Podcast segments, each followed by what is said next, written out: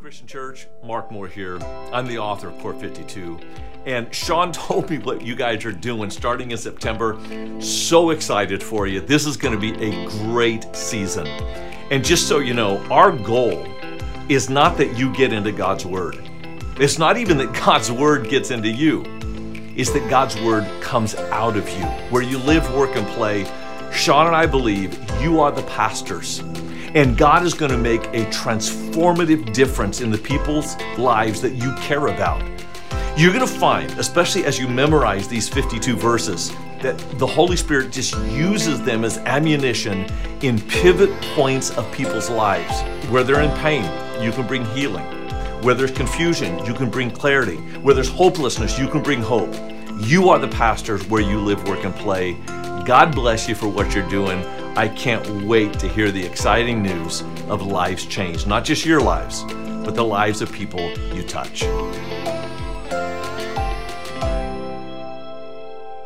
Mark putting that video together for us as we kick off uh, this, this new series uh, through Core 52 that's going to take us between now and uh, the end of next uh, the end of next summer.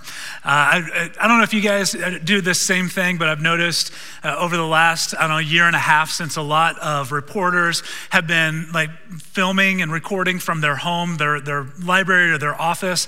A lot of times my mind and my eyes will drift from like them and what they're saying to like the libraries behind behind them. Anybody else do that? The pictures that they have back there. And uh, I'm a little intimidated standing here right now because if you notice, there were a lot of books that Mark had on his bookshelf that had his name on it. Uh, I'm, pretty, I'm pretty sure that he has written more books than I have read. And uh, so while he is a genius and a scholar, uh, you guys are stuck with me. So I hope that uh, hope this goes well. It seems like everywhere you go, businesses are, are hiring right now, and that goes for McCormick's, not the state park just down the road from us, but the spice and, and seasoning company. They make seasonings for all kind of food and, and soups and chilies. Uh, one of my favorites is Montreal steak seasoning. I love that stuff. I put it on everything. Uh, and over the summer, McCormick's posted a help wanted ad for a new position that they were creating called, get this, Director of Taco Relations.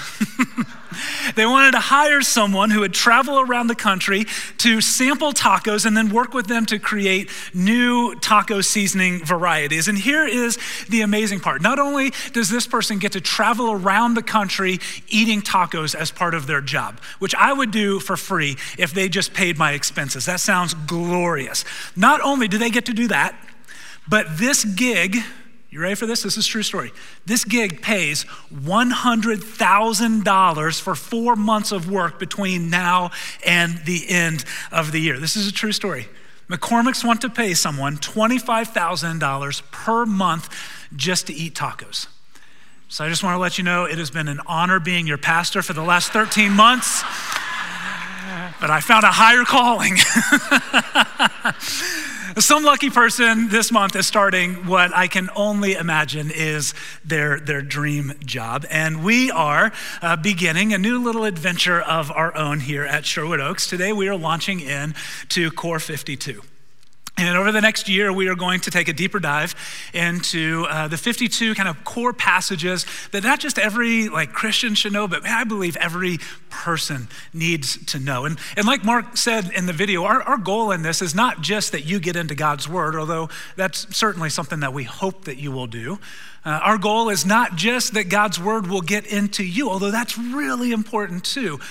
Our, our goal is that your life and your heart will become so saturated with the Word of God that it comes flowing out of you into the lives of others. That God takes what He is doing in your heart through His Word and does something in their life too. And there are multiple ways that you can engage with Core 52 over the next year. Uh, we're going to be preaching on it.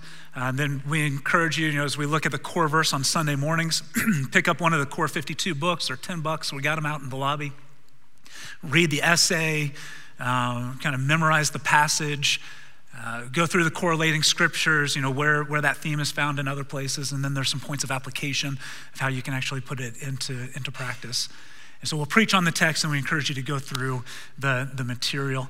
Uh, many of you, I've already heard from people who said, you know, we've, we've started reading ahead. You can go at your own pace, all right? We're not going to be legalistic about this. If you fall behind, like that's okay. You can catch up, you can start where we are. Uh, I know people who have already read the book. I'm just like, man, you were an overachiever in school, weren't you? Uh, I, I, know I heard one person say uh, that I'm going to start reading ahead because I know at some point I'm going to fall behind. like I feel that. That's more my pace uh, right, right there. Uh, we invite you to join a, a life group that's going to be discussing the core verse and talking about ways to put it into practice and live it out. If you have uh, kids in, in our Sherwood Kids Ministry, maybe grandkids, uh, Stephen and his team, they're, they're putting together this resource for parents to help you engage your children with Core 52. You can, um, you can, they're going to send out a text message every Monday at 3 p.m. Uh, that's going to have like a little video. They're calling it Family Five. And, and they're going to help you teach that verse and live it out and put it into practice with, with your family. I also encourage you to go to our website for the most up-to-date information. If you go to socc.org slash core52, you'll, you'll come across this landing page. You can sign up for a group. Uh, we'll have some more resources up there, some videos that we make, we'll put it up there. If you want to relive Caden uh, reciting 500 words of pi or digits of pi, uh, that's that video. You can go back and check that out. Uh, but there on the, on the bottom left, there's a, a place that says Core 52 Resources. If you click on that button, it's going to take you to the Core 52 page. And, and in there, Mark and his team, they have put tons of videos to kind of supplement what you read in the book for those that want to take maybe a little bit of a deeper dive. So you click register, you can create an account, username, password, email, all of that, hit register, and then it'll take you to where every week of Core 52 uh, kind of breaks it down and has it categorized. And so let's look at week one creation. And there, Mark goes a little bit deeper uh, to the essay with a, with a video. Uh, then, when you go to day two, he actually teaches you some techniques for how to memorize the passage of Scripture. Uh, there's the, the passage there as well as the other uh, correlating texts. And then, when you go all the way to the bottom, uh, there's even questions for group discussion for your life group or for your family. And so, uh, we encourage you that's a free resource. Get on there and, uh, and get signed up. I can't wait to see what this next year is going to hold as we journey through this together as a church. But one of the things that I'm personally really excited about is that we're not journeying through this alone. Even, I mean, not only do we have our entire church and all of our campuses, but there are multiple churches in and around our community that are joining us for this as well. Uh, today, Clear Creek and, and Northside Christian Church uh, are starting Core 52 as well. Uh, our, our, friends at Nashville Christian Church are going to be jumping on at the beginning of next year. And so we're kind of going through this process together because we believe so much in the foundation of God's Word, the, what it wants to do in our life, and what, how it wants to come out of us and through us into the lives of others. So that's what we're starting today. And what better place to begin uh, than in the beginning? And so if you have a Bible or a Bible app that you like to use, uh, turn with me to the very first words of the Bible, Genesis chapter 1, verse 1.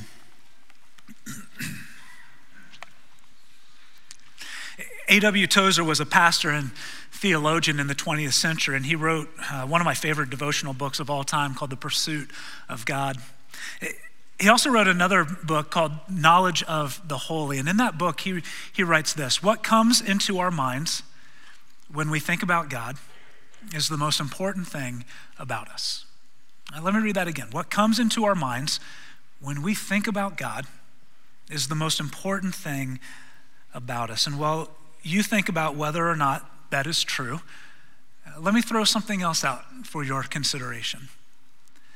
Not only is what you think about God the most important thing about you, but the truth is is that you will become like the God that you worship. And so your understanding of God actually shapes a lot in your life. It shapes your worldview. It shapes how you see yourself, how you see and experience the world around you. And because this is so important, God wants to make sure that we have a crystal clear picture of who He is and what He's like. And He tells us a lot about Himself in the opening words of Scripture. Look at it with me. In the beginning, God created the heavens and the earth. That's our core verse for this week, and absolutely everything builds upon those 10 words. Everything, not, not just what we're going to be doing over the next year, not just the rest of Scripture, but everything in our world and everything in our lives builds upon those 10 words. If you believe in an eternal God who loves us and created all things for our pleasure and for his glory. If you believe that, then everything else in the Bible falls into place. Everything else in the Bible makes sense. All of the miracles, all of the impossibilities, all of the ways that God interrupts the laws of nature and physics, all of this is possible for an eternal God who created the laws of nature and physics. All of it is possible for the one who created all that we see and all that we enjoy in the universe around us. And what I believe is that not only are these things possible in Scripture, but these things continue to be possible in your life still today. And now, what do we learn about God from Genesis chapter 1? Well, the first thing that we find is that He is timeless. At the beginning of all things, God was already there. He existed before anything else and is not bound by the same laws of the universe that, that we are. Things like time and matter and space. God created all of those things, and so He's not subject to those things. He exists outside of them. And, and I used to get this, this cramp in my brain whenever I try to think about, like, well, if God created everything, then where did God come from? Anyone else have that, that question that you've kind of wrestled with? Yeah, thank you. Uh, we, had a, we had a young family here at the 8 o'clock service sitting right there in the, in the second row. And as soon as I said that, they had two kids with them that were probably in second and third grade. And they started shaking their heads like this, like, yes, I have wondered that. And then I looked at their parents and they were looking at me like, you better answer this question. But I've thought that, and, and, it, and it just makes my brain hurt when I start to think about it, which, by the way, whether you're a theist or, or not, whether you believe in a God or, or not, we all have that same starting place. Like where, where did the most elemental thing that makes up our universe come from? We have, to, we have to come up with some kind of answer or conclusion or, or place, like a base that we start from there. And so, for, for someone who is maybe not a theist, they have to answer well, where did the most elemental pieces of the universe come from that created all that we see? And so I think it's honest to say that for those of us who maybe are believers, we kind of have that same question. Like, if God created everything, where did, did God come from? How did he become? And I was talking to a friend of mine about this one time. And he reminded me that God is outside of all of those boxes that we try and that we have to live in. He is outside of those laws of creation. If anything created God, then that thing becomes God. God is timeless. He is the uncaused cause for all things, but He's also the uncreated creator. He spoke all things into existence. He brought order to chaos and made life where there was none. He took the universe in its not yet ready state and turned it into something good and beautiful for us to enjoy. As you read through the rest of Genesis chapter 1, you get a description of how God created and separated and filled the world with good things. But it's important to remember as you read Genesis 1 that it's not a scientific report on how God created. In fact, it's not even an historical narrative, it's not even written as a story of how he created. Scholars agree that Genesis chapter 1 is poetry. It's written as a poem. It's filled with repetition and themes, and its purpose is not how God created, but that God created. It's not about how, it's about who. It's about the God who creates and brings life and order to chaos. It's about a God who is good and beautiful and makes good and beautiful things, and he can be trusted. And so we know that he is timeless, and we learn that he is the creator. We also learn that this God is spirit. In verse 2, we read that the Spirit of God hovered over the waters. Before he began creating and separating, God hovered over his creation. And that word hover, it's the same Hebrew word that's used later in Deuteronomy 32 11 when, when God is compared to an eagle hovering over its young, protecting and preparing the nest. This God who creates, hovers, and is protective of his creation, he watches over it and he cares for it. And then in verse 3, we see that this God is the living word. He speaks and things happen. Light and land are created. Plants and animals burst with life. The sea and the air teem with every living thing at his word. And what I find incredibly interesting is that before we even get to the end of verse 3 of chapter 1 in the Bible, we are already introduced to the Trinity. We're already introduced to the Godhead three in one. We find the God who creates, the Spirit who cares for and protects, and the Son who speaks words of life. It's, it's why the Apostle John writes in his gospel in John 1 1 through 3 In the beginning was the Word, and the Word was with God, and the Word was God. He was with God in the beginning. Through him, all things were made. Without him, nothing was made that has been made. The word that John is talking about here is Jesus. Jesus was with God before the beginning, and through him, all things are made. And so, from the beginning, this is what God wants us to know about him. He is timeless and eternal, not bound by the same limits that we are. He is the creator who brings life to the emptiness and order to the chaos. He is the spirit who protects and watches over and cares for his creation. And he is the living word that speaks life and makes all things new. This is the God that is revealed to us in the first words of the Bible. But what is this God like? One of the things that you'll read this week, if you follow along in, in the book, is, is this Mark says, All artists leave fingerprints on their work. All artists leave fingerprints on their work. So, a Tarantino film, a Ken Burns documentary, a painting by Monet, all of them have certain qualities that reveal who the creator is, and sometimes even what he's like. And the same is true for the universe that we live in. God's fingerprints are all around the creation that He made, and it reveals not just His nature, but also His character.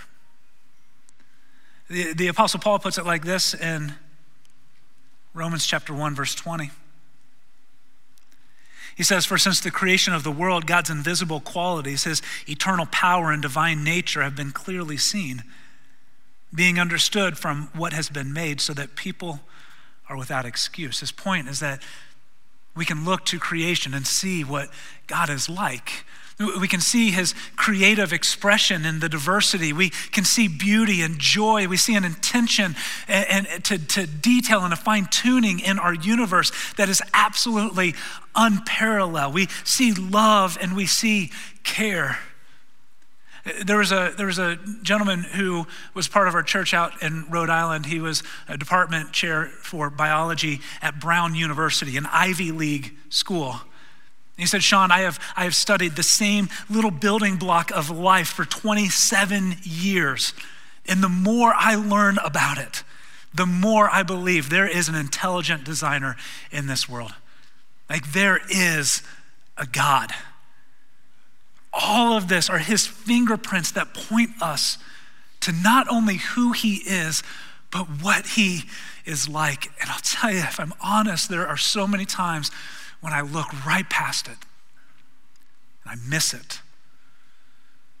I miss what he wants to show me because I'm distracted or I have my head down and I'm just in too much of a hurry.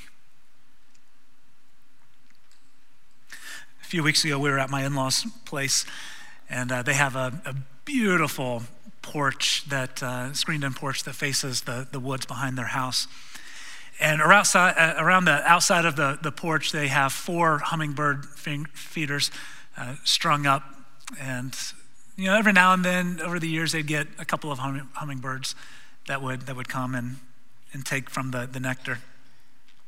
And we were there uh, a few weeks ago, and it was our family, and then my wife's sister and her family, and they have uh, two little boys that are right around the same ages as my girls. Uh, and so I think they range right now from like seven to, to nine. And whenever you get the four of those kids together, um, the decibel level in the house just goes up exponentially like not a little like a lot. And and it's so much fun watching them play but my wife teases me like sean you are getting old because if i'm honest i reach a place where i'm like you know what? I just kind of need some quiet right now. I need to separate from all of this and, and just have some alone time. That's just going to be better for everyone if i if i do that. And so i, I kind of reached that moment and uh, i went out to the porch and I don't know what I was doing. Honestly, I was probably on my phone, um, scrolling through mail or news or playing solitaire, who knows. Now, I wasn't doing anything important. I just had my head down. And I started hearing a, a noise that was different than the, the noise uh, from the kiddos inside. And, and I looked up, and to the best that I could count, I saw 20 hummingbirds that were swarming. I mean, that's like the best word, swarming around these feeders. And my mother and I was like, yeah, it, they do this all the time, right around this time in the evening. They were darting back and forth from the woods to the feeders, fighting each other off, just trying to get that nectar. And I sat there for the next 10 and 15 to 15 minutes, just enjoying this symphony of praise performed by an orchestra of hummingbirds flapping their wings. And all I could think was, wow, God, this is amazing. God, you are amazing. And I almost missed it because I wasn't paying attention. Robin Meyer says in every waking hour, a sacred theater is in session, played out before an audience that is largely blind. And all too often, that's me. Maybe you feel that too. We live in a world that is shouting and proclaiming the glory of God and what He's like, but too often we miss it because we're distracted by so many things or we're, we're in too big of a hurry. And if we only slowed down and looked, we would see the fingerprints of God in His creation and in the people around us. And so, if you want to know what God is like, take a hike this afternoon. Go out for a walk, spend time with people that you love, and look for his fingerprints in the world around you. They are all over the place. We just have to pay attention. And when we do, we'll discover the God of Genesis 1 is still at work in the world around us today. He is still the creator who brings life to the emptiness and order to the chaos. He is still the spirit who protects and hovers and watches over and cares for. He is still the living word that speaks life and makes all things new. And what God continues to do in His creation, He wants to do in you too. He wants to bring life to the emptiness that you feel in your soul that maybe even drove you to be at church today. He wants to bring order to the chaos around you and in you. He is watching over you with love and care. And He wants to speak words of life into your life and make all things new. And so, is there a place in your life today? A place that feels empty, feels void? Is there a place of chaos in your job or your relationships?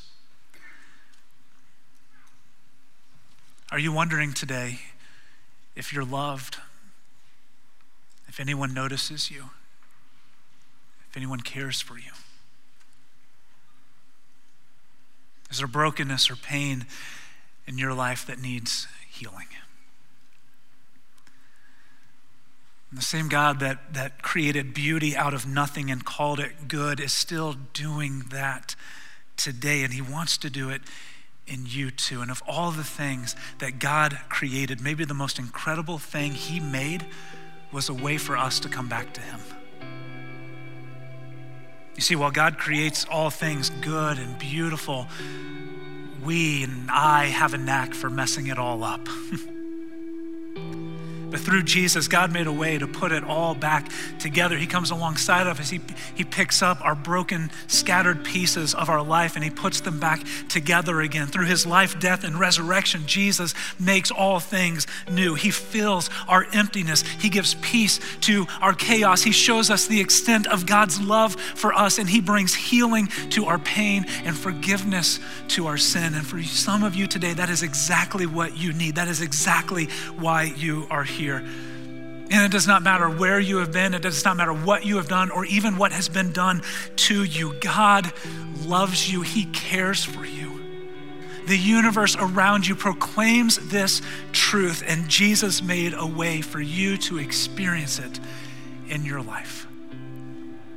So, as we close out this morning, I want to give just a few moments for you to silently just pray and reflect. And if there is a place of chaos, if there's a place of emptiness, a place of pain or despair, to just bring that before the Lord. Maybe, maybe even just sit there with your palms up or your palms down to say, Lord, I'm, i want to receive your grace and your mercy, or Lord, I am laying this down once and for all to experience you, to experience the new life and the fresh start that you can give. Or if you're here today and you've never taken that first step of faith, you, you've not identified with Jesus' death, burial, and resurrection through baptism like we saw to kick off our service today, man, we want to give you the opportunity to do that, to respond to Jesus. And so spend this time just saying, Lord, here I am. Here I am. I want to be yours. So let's spend some time focusing on this God who creates, who loves, who makes things new and beautiful. And then we'll close off. Thank you for watching this message from Sherwood Oaks Christian Church. Did you know you can view any message from the past six years at socc.org/messages? You can also view complete worship services from the past month at socc.tv.